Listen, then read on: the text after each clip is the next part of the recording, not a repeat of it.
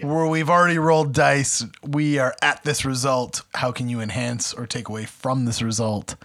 Computer, enhance. right? Dice, enhance. Please. All characters, businesses, and events in this podcast are entirely fictional. Any resemblance to real persons or entities is entirely coincidental.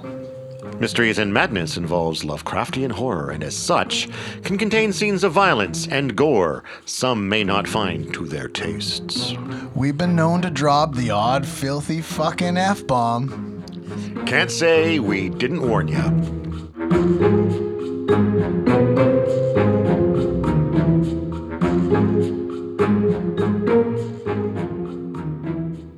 In a parallel 1940s where supernatural terrors are real, a lone private investigator named Jack Shepard takes cases that lead to dark ends. This is Mysteries and Madness, a collaboratively created two player fiction using the Gumshoe one to one role playing system. I'm Dave Colmine, the director of our game.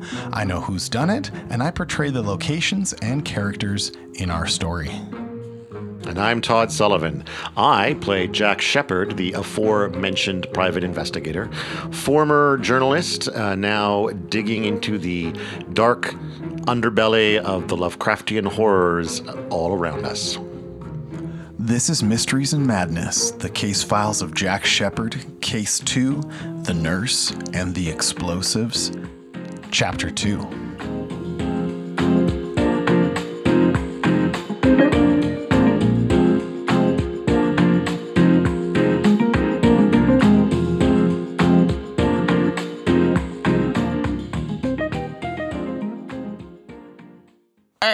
Bud Barron here. Previously on Mysteries and Madness. Uh, well, in the interim, I, I uh, did pursue another case. I had to run, sort of twisted my ankle a little bit. Gained the problem, injured. Fucked up my ankle. You've noticed in the last week that the building next to you, um, that building has sold and now has uh, brown paper up in the windows, and there's a coming soon to something called Spirits. Jack, Margaret Deacon Collin. I purchased the land where Roy's garage was. Our entire cache of dynamite is missing. The missing demo expert is Thomas. Thomas Thengen, uncovering what has happened to our demo expert and these explosives before the end of the weekend. Oh, also, our nurse, Ella, didn't show up to work. Ella Hurst. Was he recommended by someone in particular, or? Like a certain amount of labor and materials are supplied through dealings with LA's organized protection. It's just how business is done. This project was being completed in cooperation with Bugsy Siegel's connections. And you arrive at Thomas Thengen's house. It's a small single story house with a detached single car garage. You found a single large piece of paper that is a proper blueprint for something. The bottom left hand corner where that information usually is, it's all blacked out. Mm-hmm. There is a stamp on the drawings for the county of Los Angeles. Well, I'm going to roll it up and take it with me. Yeah, you need to do. create a believable ri- uh, environment for your poop writing to exist in. Yes, well, it's definitely the one log's jammed off to the side in the bowl. Just then, a shadow passes by the kitchen window. Uh, just past the kitchen window, it would turn the corner around to the back side of Thomas's place, reaching his back door within seconds. What do you do? I'm going to sneak out the front door. You are now outside the front door. Yeah. What do you do? Okay, I'm going to knock on the door. All the noise inside the house stops, but you can hear and feel the weight of someone approach the front door, Yeah. and then a pause, I can hear you in there. and then the door swings open. Jack fucking Shepard, just the man I'm looking for. And with that, you have a fighting challenge called a score to settle against Mickey Cohen. That's how we were buddies. Didn't were we drinking buddies? with an advance of six. All right, here we go. I got to find out what the fuck happened between me and Mickey because I got a one. Oh, a total lack of foley, by the way. I want to hear the dice rolls against the table. Does that mean I get to re-roll? no, you still get a one. Okay, well I'll roll it again for good foley, and I still get a one. Okay. I got a one again anyway. Did you really? I did, yeah. Ah, perfect. Ah, that's freaking hilarious. So it's a new adventure, Jack. You are back to having four pushes again. You can spend a push in various ways to help yourself through this quest, through this case. You can take on additional problems to add dice to rolls. You currently have a snake eye on a fighting challenge against Mickey Cohen. Going once. Going twice. So I am I am going to take a problem. Um because I'm, I'm fucked here no matter what, right? I'm either getting a setback, because there's no way a one is not a setback. So I think I'm gonna Take an additional the only, problem. The only problem with that though is if I get a really like if I roll another one, it seems possible that two could still be a setback. In which point I get a setback and a problem, Correct. which is not ideal. No. So, but gonna, I'm gonna risk it. I've chosen the bloody dice, hoping that that will help me more for a combat roll. Those that, those dice were purchased with intent for combat. Yeah. So here we go. Five. That gets me a six. Oh my goodness. Okay. I don't know what to do for a problem for you now. Um, injured 2.0. Okay. As I dodge or punch or whatever it is I do to get out of this fight, I damage my ankle more, and I now have an additional minus oh! one. Okay. Perfect. That is your problem.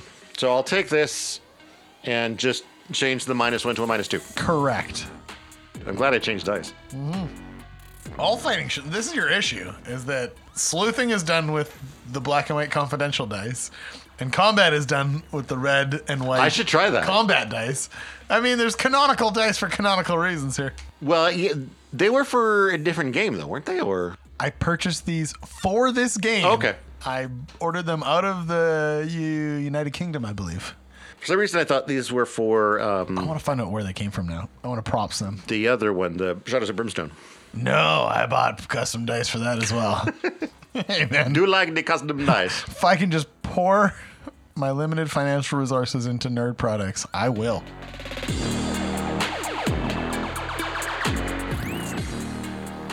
With that roll of five, you gain the advance of six against Mickey Cohen, the physically imposing bruiser who works for Bugsy Siegel. And let me just be clear, like this is the guy I was doing shots with, right? Like I'm not, my memory's not mistaken here. No, you last time you saw this guy, you and him got laced up together all right. on the whiskey. That's what I thought. I just I'm not great with names, so I wanted to make sure I wasn't confusing him with someone else. You are not. Okay. Mickey Cohen stomps towards you. His body winds up behind a right hand haymaker. You shift your weight onto your back heel.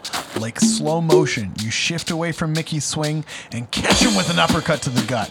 Just as quick, Mickey kicks out his right leg, catching you in an awkward sweep as you both crash to the ground with you on your back. Mickey scrambles at you, surprisingly quick for being so stocky, catching you with a half power punch to the chin. You scramble to your feet and create a little distance between you and a panting Mickey Cohen. Your move, Jack Shepard. Yeah. Um, I want to do a reassur- reassurance push. Okay. Pass over your first push. Yes. Okay. Our player, Todd Sullivan, has spent his first of four pushes, leaving him three for the remainder of this adventure, unless he gains one. Yep. And you use this to I want to try to reassure him. I want to be like, hey, I thought we were good. We had drinks. It was a nice night. What's going on? Can we be friends? I'd rather you didn't punch me. Let's have a drink instead. Mickey panting looks at you. Slippery just like the rat that you are, eh, Jack? I don't know what you're talking about. Who, who did I rat? What happened? You know where I come from. We handle things in house. Didn't know you was a dirty snitch.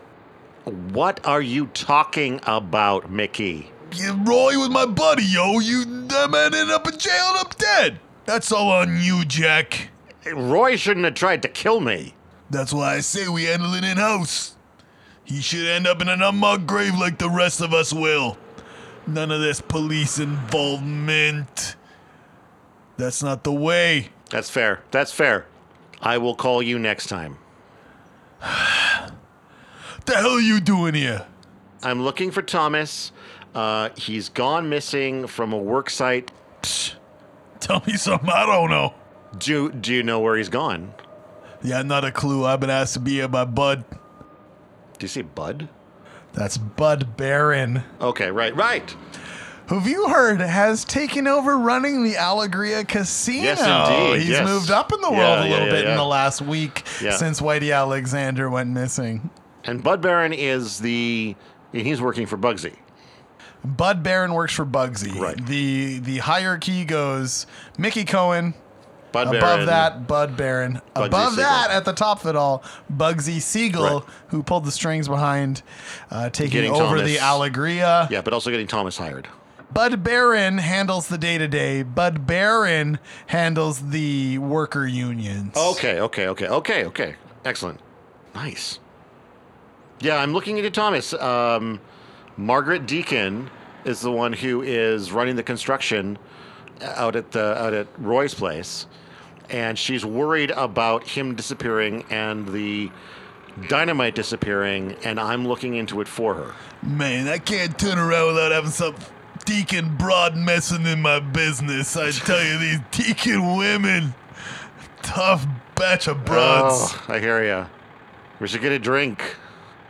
I'm not about to share a drink with you, Jack. Oh. But I ain't gonna whoop your ass either. All right, I thank you. Well, if you change your mind, So you find anything of use in that Thomas's house? I'm looking for that no good son of a bitch too. We need that TNT back. It looks bad on the whole union. Someone going AWOL like this. Well, I'm doing what I can to find it. I did find this. I'll show him the blueprint. That's a lot of fancy shapes and shit, Jack. Okay. Thought you might thought it might mean something to you. There's a, there's something interesting to find in the bathroom as well. If you want to go check that out. Judging by the smell, I got half an idea what I'm gonna find. You leave that behind for me, Jack. I didn't leave anything behind. That was there when I got here. You been in the garage yet? No, Let's go check out that garage. let's do that. You two approach the garage together. Uh, you start getting out your locksmith tools. Mickey just kind of looks in both directions and kind of just leans with his shoulder a little, and the whole door just kind of pops. yeah, that's the tools I require. You guys head into the garage. The garage is empty. It smells like a, a vehicle. You know, there's an oil slick in the center where the vehicle probably sat and dripped a little crankcase oil. Nothing of particular note, with the exception of on the workbench. The workbench has some electrical job waste. There's insulation ends from electrical wire, some short lengths of fuse-ish looking stuff. Um, could be the refuse from some bomb making. Hard to say one way or another. Beyond that, just looks like everybody's garage. You know, jerry can, n- nuts and bolts, and couple coffee cans of old screws and nuts and stuff. Well, I'll ask Mickey if any of the debris looks like it would have come from the dynamite. You asking me a science question. This is funny shit. I'm the guy who just broke that door open. You, uh, Well, I thought you you might- over evaluated my uh, my strengths here. I, I haven't laid eyes on the dynamite that was out at the job site, and I thought maybe you had. Hey, I did not. I just saw that Chris guy. I was just out there actually. Um, I want to ask Mickey if he if he knows much about Thomas. First I heard of this twerp was this morning. I get the call from Bud. I just get told where to go, who to talk to. Chris led me here. He's always been good with our organization. It's in all of our best interests. We nip this up now. Doing what I can. This is some papers. Could be bad for both sides. Uh, anything else of note in the garage? Nothing else. Otherwise, looks like a garage. And is there any place around the property that I haven't poked my nose into yet? Nothing else. There's no backyard shed. There's no fence around the yard. You've been through the house. As far as you can tell, this place is clean. Okay. Uh, I want to go to the Allegria and see a Bud Barron.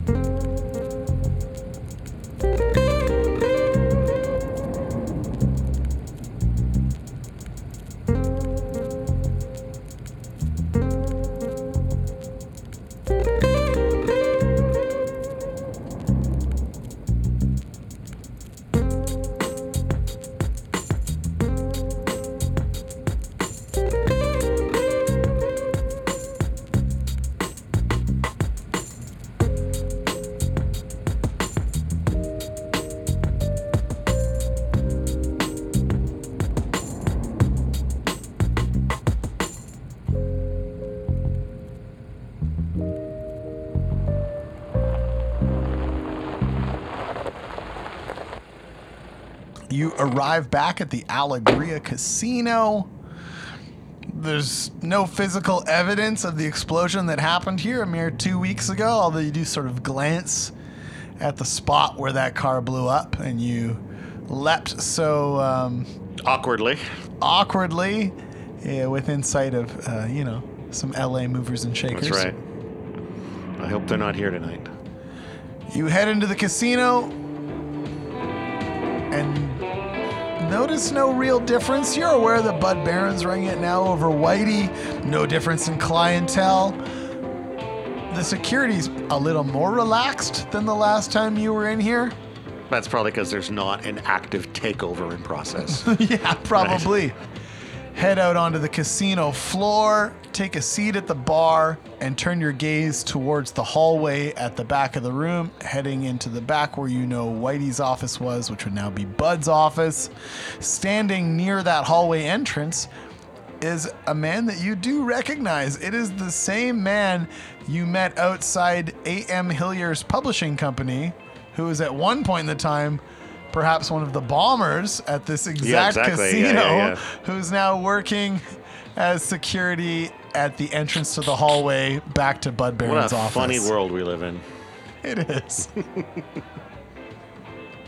what do you do? I'll approach and say hello.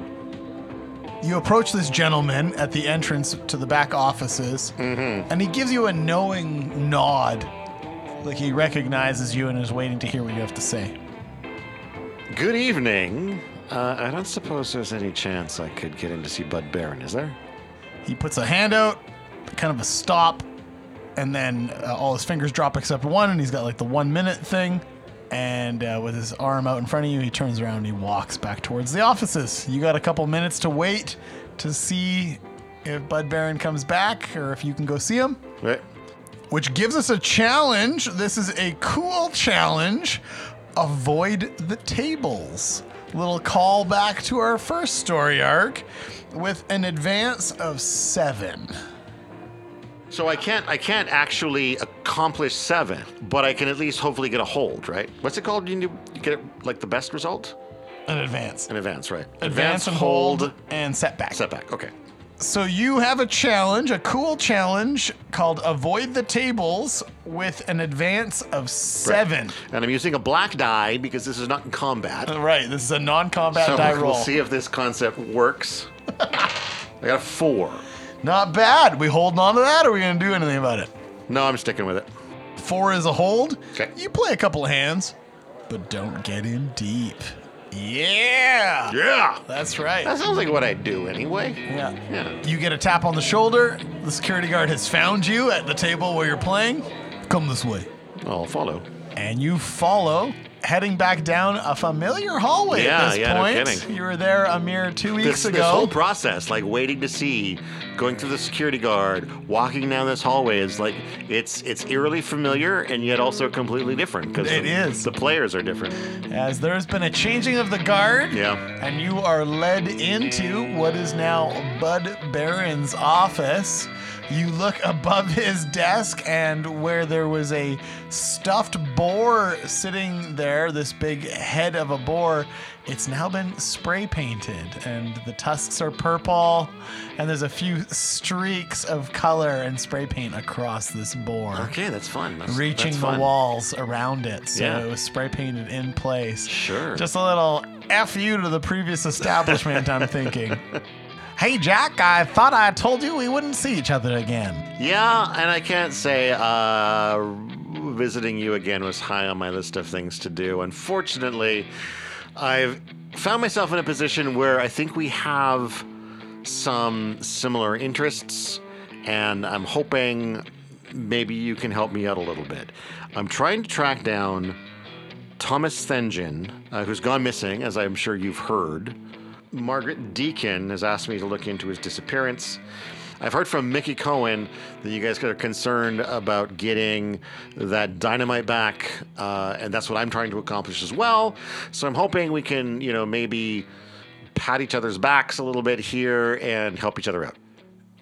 You watch as, for the brief of moments, he has the slightest of wince across his face before the million dollar smile returns. Well, you know, as they say, two heads are better than one. All right. Uh, what can you tell me about Thomas Thengen?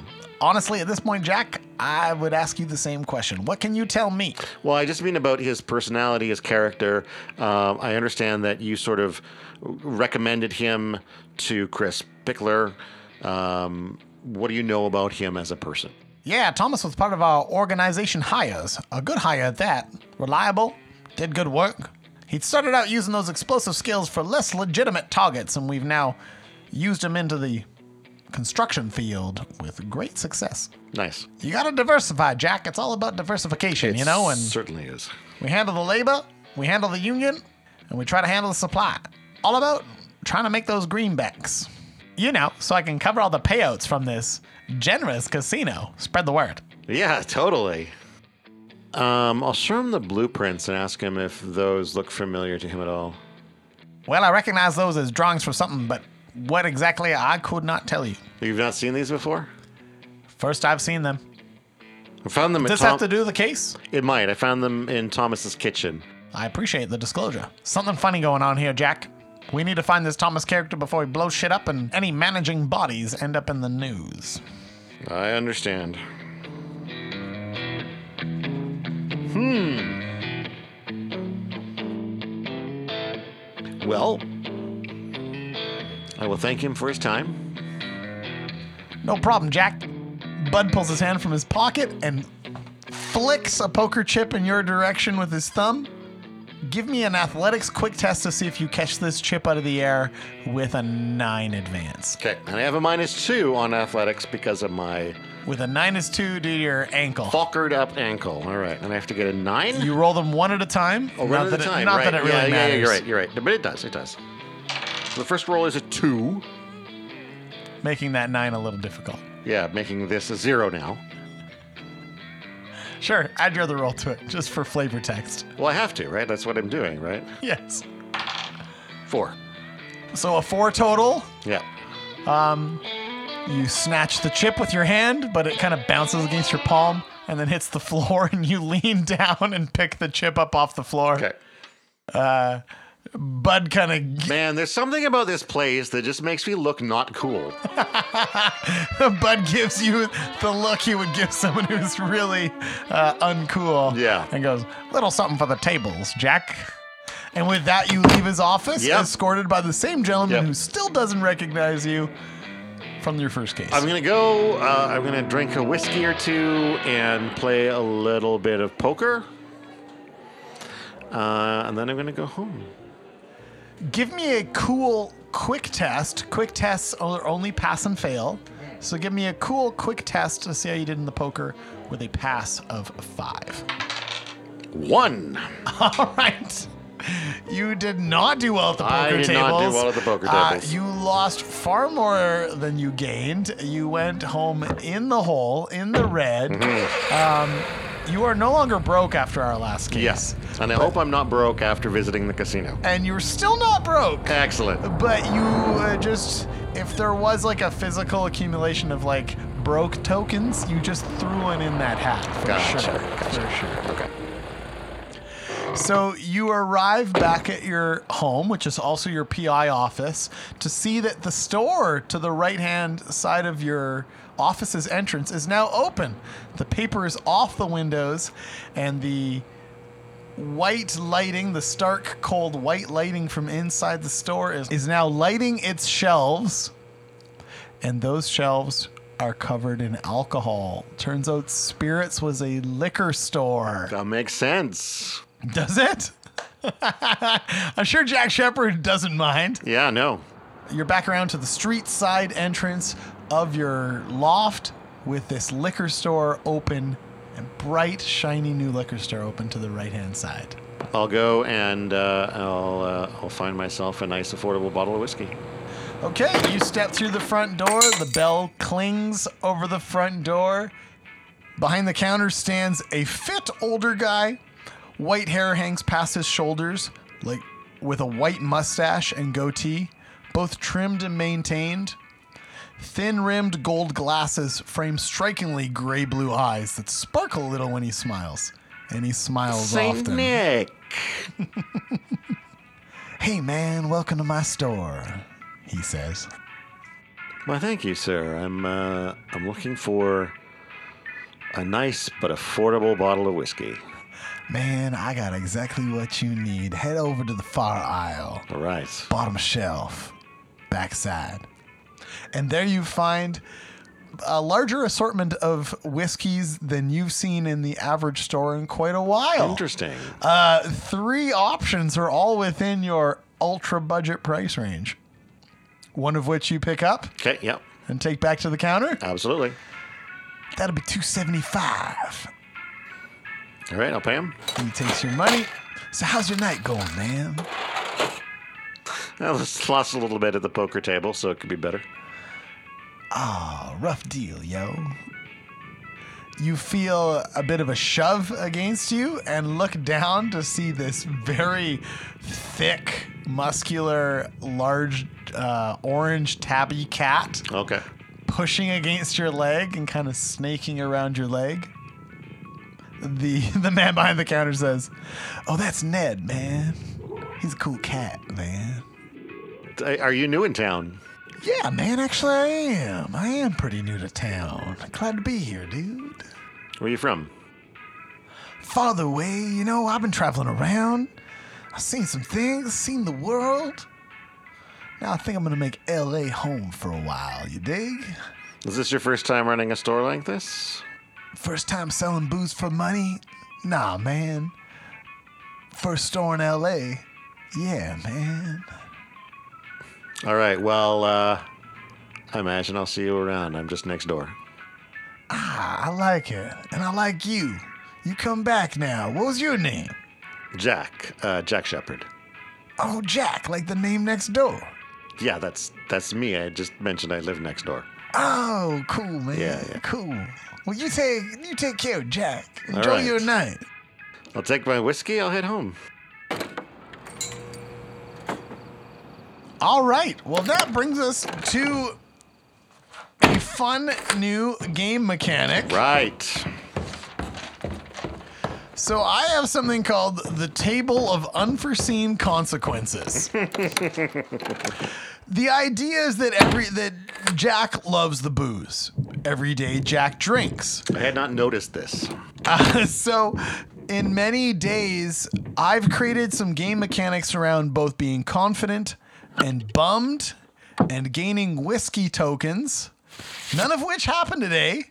Whiskey tokens are going to play against your roll, but at the end of every single day, Jack rolls two dice. Right. At the end of every single day, Jack rolls two dice. And that decides how he spends his evening, how much booze he drinks, whether or not he got home safe, what his dreams were like, and what his fine next day is going to be like. And that I am calling the Table of Unforeseen Consequences. And today, there are no pluses or minuses being added to this roll. Okay. Jack, roll me 2d6 and let's see how this table does. And should I roll them individually or simultaneously? This is the only simultaneous roll that exists in Cthulhu All right. Confidential. And will you tell me what I Mystery get? Madness. Or do I have to wait until the next episode to find out? I was thinking we should wait till the next episode. Oh, you fucker. I like it. I like the idea that you roll this now and you find out how that plays tomorrow. Yeah, that's fair. I have a four. Okay. So we write down a four. Yeah. for tomorrow. The idea being, in this way, we can have serious ramifications for the drinking, which did get missed a few times during our first story arc. And by a few times, I mean the entire way through. Well, the ramifications were there. I had the appropriate cards in front of me, but it was like it was a, a negative where it was the the GM's call, and the GM never made the call. Yeah, it's- so, we're gonna yeah. remove some of it f- control from the GM and put it in these uh, criteria to ensure that it happens. So Jack has rolled a four, and tomorrow morning he finds out what sort of consequences that will have.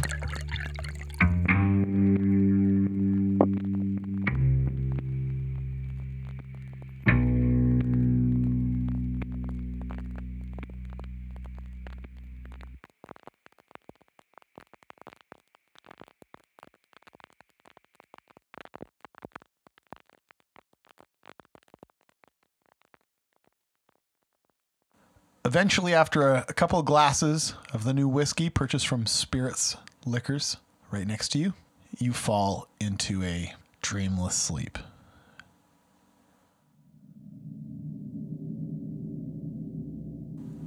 All of a sudden, you're back in that black space within your mind. You feel the back of your neck, goose flesh, and the thought that you've been here before, and that it's not a safe place, and that you're not alone. You feel a looming presence, and through the darkness, you begin once again to see this undulating mass of scaleless snake tails flicking and moving amongst each other. Larger than a human, these big, undulating, wormy somethings. And then you feel this shove against your leg and look down and see the same ginger cat that you just saw at that liquor store rub up against your leg and you feel a little less scared, and there's something else there with you. The big orange tabby saunters like only a cat can towards this menacing dark tentacle mass just at the edge of your sight and walks up and begins purring and rubbing the edge of this tentacle wall what do you do? Um, I'll follow the cats. You walk towards this tentacle wall. Give me a stability challenge with an advance of six Okay. called Through the Veil. How many dice does Jack have for stability? I have two, With an advance of six. four, For the first die, five. plus five, making nine total. Yes. passing the advance of six. You approach the undulating mass with confidence and reach an arm in. The sensation is wild. The alien smoothness of the writhing limbs, and weirder than that, you feel your hand is somewhere else, still attached to you, but experiencing different air, warmer, with a breeze. Then you step through. The smell fills your nostrils. You're inside a barn. A cow moves from his stall, shaking his head. The bell around his neck clangs a few times. A chicken flutters away from you towards the far corner. Deja vu. You notice a trail of blood following a path, like something was dragged across the hay strewn dirt floor towards the door. You hear the frantic bleating of a distressed sheep from the farmyard. The barn doors are pushed outwards just far enough to glimpse the silhouette of a man, backlit in firelight. Dagger raised over his head before he thrusts the blade downwards, and the bleeding stops.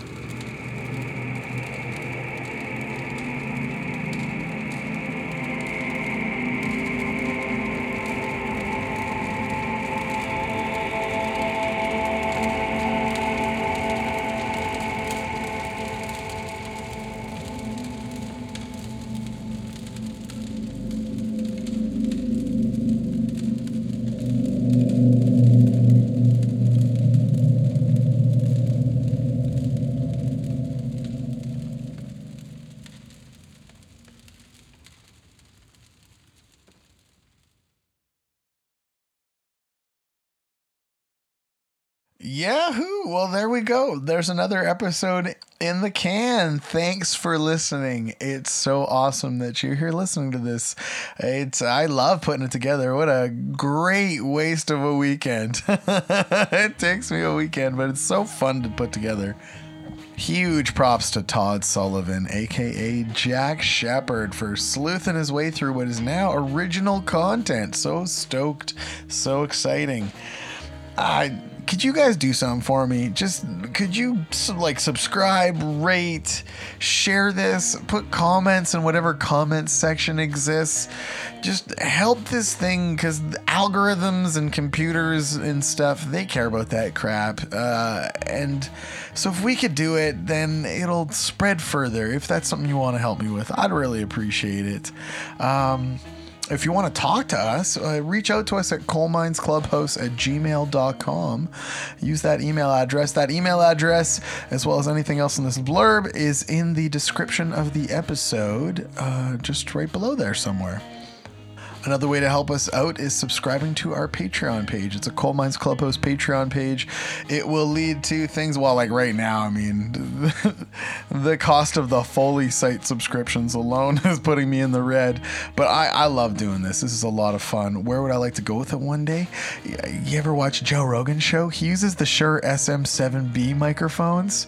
I'd like them with the Cloud Lifter. It's like a gain boost box that makes them sound. Anyway, they're a dope microphone, really good at uh, background uh, noise elimination. They'd be sweet. It's about $700 Canadian per mic setup. So uh, you need some serious Patreon subscribers before that's going to happen, huh? Uh, but uh, so that's where I would take this whole thing. So that's it. I hope you have an amazing day, and thank you for letting our weird podcast be a part of it. Now, here's some outtakes and whatnots and doodads. All right, cheers. The average price of the fifth of brown booze was 360 in the ad. We're talking Canadian Lord Calvert or Seagram 7 here. There was nothing recognizable as bourbon. Two 360. It's around three bucks. That'll be 275. Your move. Well, first thing I'm going to say is I cannot wait to hear the foley that's going to go along with that. That's going to be killer, I bet. oh fuck yeah! Oh, fuck yeah, bud. Oh fuck yeah, bud! Yeah, no sweat, bro. I need one too. Do you mind grabbing a PBR? I do not mind at all. Kobe. I saw. Uh, That slammed, but there was a trail, like a trail of beer through the air as I, as I sent it. It's your fucking life, man. You don't have to pursue the case. You can be like, well, I just let a smoking jack off for 12 hours. I'm like, all right. it's interesting you should say that.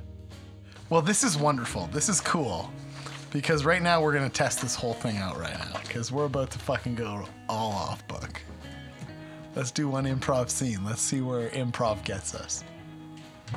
How far off book are we? 100% now. I have no, I have nothing written for this. There's I mean, no, technically, off book actually means that like the information Shush. is memorized. and- Shush. I can make up my own words. I'm the GM. okay, that's fair. So I went to the diceshoponline.com. You can buy any dice you want, and I this is a six-sided dice game. So I got some D6s that are white with little red splotches all over them, like they're mm-hmm. all bloody. So those are for combat. And then I got some black ones with these real typewriter-esque font white numbers on them for just kind of rolling like investigations and stuff. So I have these like thematic dice for the different things that Jack Shepard might do, which I got from the diceshoponline.com. Very cool. Yeah, which is just a great site that has a lot of dice options. So cool.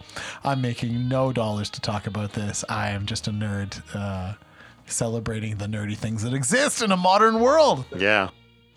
Tell me the flavor profile of this whiskey. What notes am I getting? Uh, a surprising amount of smoke and oak Mmm. for a shitty old whiskey. Fair enough. You're, you're very happy with the quality of it. It was a brand you hadn't seen before, which is why you grabbed it. Try something new, and um, very happy with this smoky oaky old whiskey. Nice. Okay. To be named later Yeah. by a Patreon user if they want to spend a oaky. little There you money. go. Fuck yeah. Smoky oaky whiskey. Smoky oaky. That's not what it's called. and Okie is like O K I E. Smoky Okie. It's about like uh, some character named Okie from a black and white television show Mm-hmm. from uh, maybe Canada. In 1945. Yeah, it's about a Canadian television show uh, starring a guy named Okie that was never seen in LA, but the whiskey made it down there. Yeah, exactly. It was super cheap and it's smoky Okie whiskey. And He it's fought got firefighters. Yeah, there's a fire, forest fires. He, He fought, forest, forest, fires. Yeah, and he had a And then and get he drunk at night, and then he'd actually fight forest fires. Firefighters. Jesus, fuck! I keep getting this backwards. Anyway, Smokey Okie, the great Canadian hero. Smokey Okie and his friend uh, the Beaver. He had a Beaver buddy. Smokey Okie and the Beaver. Yeah, Beaver buddy. I'd watch that. Smokey Okie and Beaver buddy. Fuck yeah! I'm watching that hardcore Canadian animated show. Yeah. shit. It's not an. It would be animated. Yes, we're talking about a 1940s animated television show called Smokey Okie. Smokey Okie and the Beaver. and the Beaver, and uh, there's Smoky Okie whiskey all the way down in LA, and it's uh, both Smoky And Okie. and Okie. Yeah.